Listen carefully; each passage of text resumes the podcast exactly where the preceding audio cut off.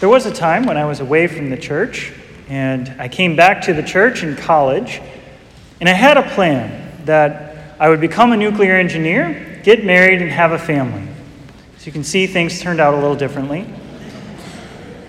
But my plan included being a good Catholic because I thought if I did what God wanted me to do, then He'll give me what I want. And so I was practicing the faith, going to Mass twice a week, going to confession regularly. I was doing what I believed to the best of my ability, what God wanted me to do. And I wanted Him to reveal to me what my vocation is, what my calling in life is. But really, I wanted Him to tell me what I already wanted. I wanted Him to tell me to get married and have a family. And so, as I would pray to God, as I would spend time with Him, trying to be that good Catholic, to be rewarded by him, he would start giving me hints that he had a different plan for me. He would give me clues that he was calling me to the priesthood instead. And some of these hints included images of the celebration of the sacraments. I remember one particular image where I was blessing my own father, and I could only really do that as a priest. And so in these images that I was receiving in prayer, God was giving me hints of this call to the sacred priesthood. I would also get inspired thoughts of how great it would be not only to participate in these sacraments, but also to preside over them as his sacred minister, to be this instrument of his mercy and grace. And along with these thoughts and along with these images, there would be certain movements of the heart, such as excitement and anticipation, consolation and desire for these possibilities that God was revealing. And so I would go to the Lord and I would ask Him to tell me a little more clearly, a little more explicitly, a little more bluntly what it is He wanted me to do with my life. And I would say, Lord, just tell me what you want me to do and I'll do it. Again, hoping He would say, get married and have a family, because that's what I wanted. But instead, He would send a priest to me who would say, Have you ever thought about the priesthood? And I'd be like, oh, that's weird. Uh, no, thank you, not interested. And I would be dismissive of it. But at the same time, since he was opening my heart up to the possibility, I was also starting to keep count. And that happened to me at least eight times where a priest would ask me that question. One of them was kind of awkward. It was in the middle of confession, so I'm saying all of my sins, and then he says, Oh, just um, the Holy Spirit wants me to, to ask you, have you ever thought about the priesthood? And I was like, What? Come on! This is the middle of confession. I just told you all these terrible things that I did, and this is how you respond? But in a way, it shows God's awesome mercy and love that He would reveal to me what my vocation is, as I was revealing to him how sorry I was for all of the terrible things I had done. That God is revealing his love and mercy even in the midst of that. And so he was showing me my call to the priesthood. And eventually he won me over, but it was kind of it kind of took a while, about eight years, from when he first started showing me in college in Rolla as I was studying nuclear engineering to when I finally quit my job as a nuclear engineer and actually entered seminary. And even then, I needed further healing, further convincing in seminary, but it didn't take very long before I realized hey, this is awesome. Why didn't I do this sooner? And the answer to that is because I didn't trust the Lord enough. And I was too self willed. I was too committed to what I wanted that I didn't recognize what he was showing me, how, how I could truly be happy following him, what my particular vocation was. Vocation is a word that we use a lot in the church. It means a calling, a calling from God to a particular way of life, as well as an eternal destination. And so God was calling me to the state and life of the sacred priesthood, to be his servant and to follow him in this way. But the most common way in which, or state of life in which God has people enter into is marriage.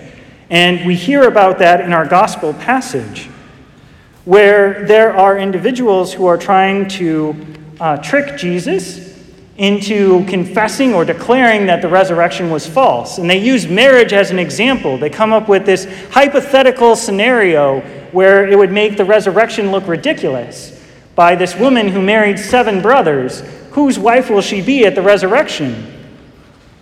But Jesus makes something very clear that in heaven there is no marriage.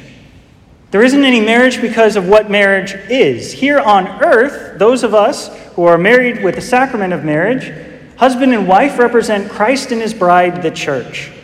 And this is a sign that actually brings to reality this connection and union. As husband and wife love each other well, they are uniting Christ and his church even more so. They are a means of grace for themselves, for each other, for their families, but also for the entire church.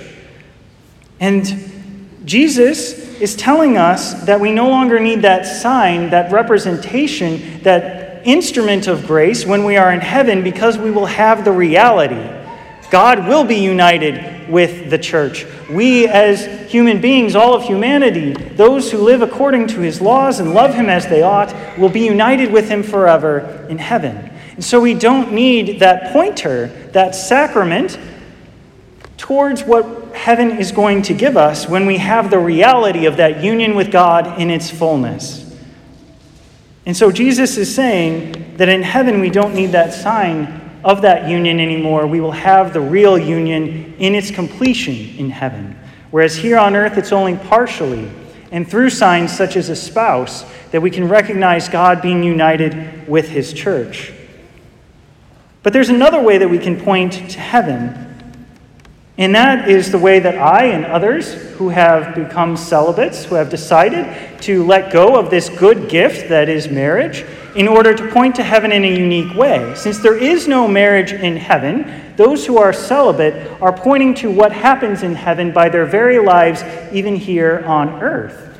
So, whether it's a priest or a monk or a brother or a nun or a sister or a consecrated virgin, by their very lives, they're showing the rest of the world that there's more than what we see here on earth, that in heaven there's union with God. And so, in these special ways, these kinds of vocations, in their own way, are pointing us to heaven and that union with God in heaven. And that's what we're all called to be, is united with God in heaven. That's the universal call to holiness, or a vocation that every human being has. We are all called to become saints. And only saints are in heaven. What do I mean by that? I mean, only those who are in love with the Lord in the right ways, united to Him as they ought to be, can be with Him in heaven that we either become saints or we miss out on that union with God in heaven. But if we die in friendship with heaven and we're not yet perfected here on earth, God in His mercy also offers us a second chance in a way, and that is taking a detour that is purgatory. And so, if we die and we're not yet made perfect in that love for God that we ought to have, if we still have attachments to the things of this world that slow us down from getting to be with God in heaven, we can be purged or cleansed of that in purgatory and be the perfect people we are called to be in heaven. And so, when someone passes from this life, when friends or family members die, we pray on their behalf so that through our intercession, they can be granted the graces necessary to finish that process of being cleansed in fact, this month, the month of November, is a special month of the year where we remember the dead. We remember the deceased, not only to uh, keep in mind the people that we loved, but also to pray on their behalf. So that if they have not yet finished that journey to heaven, that through our intercession they can do that. In fact, a number of people have already handed in or given to our parish different pictures of their loved ones, which we have in place in the seasonal shrine near the image of the divine mercy. Uh, these images of people who have passed from this life and hopefully are with God in heaven, but if not yet, that through our prayers they soon will be. At this Mass in particular, we are remembering all those who have passed uh, this last year, and we have a candle representing each person um, whom we are remembering who has passed this year with the candle and the person's name praying on their behalf at this Mass that they can be with God forever in heaven, that they can complete that journey if they haven't yet done so. And if they are already in heaven and we're praying on their behalf, it doesn't cause any harm, but rather uh, God will take those graces and apply it to someone who may need it. And so it's good for us, especially in this month of November, to remember those who have passed from this life, that they may enter into eternal life if they haven't already. Because we are all called to holiness. We are all called to become saints, to follow the Lord.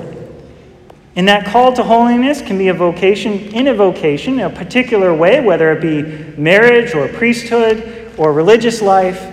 God calls us to become saints, to live according to his commandments, to be in relationship with him through regular prayer and the sacraments, to be in union with him, to know him, and to experience his love for us. Because in heaven, we don't have the signs or symbols anymore that we have here on earth, such as marriage, but we have the reality, the wedding feast of the Lamb of God, who is Jesus Christ, where he is married to his bride, the church. We, who are all members of the church, are part of that bride of Christ. And we have that taste of heaven through the sacramental sign here on earth that is the celebration of the Mass. That wedding feast that we hear about in the book of Revelations is being presented to us here and now in this celebration where heaven and earth meet, where we celebrate the sacrifice of Christ on the cross, made out of love for all of us, so that we may be with him for all eternity. So let us take a moment now to remember those who have passed from this life, to pray for greater clarity for the ways in which God is calling us to pursue the life of holiness as we prepare to meet our Lord Jesus Christ in the most holy Eucharist.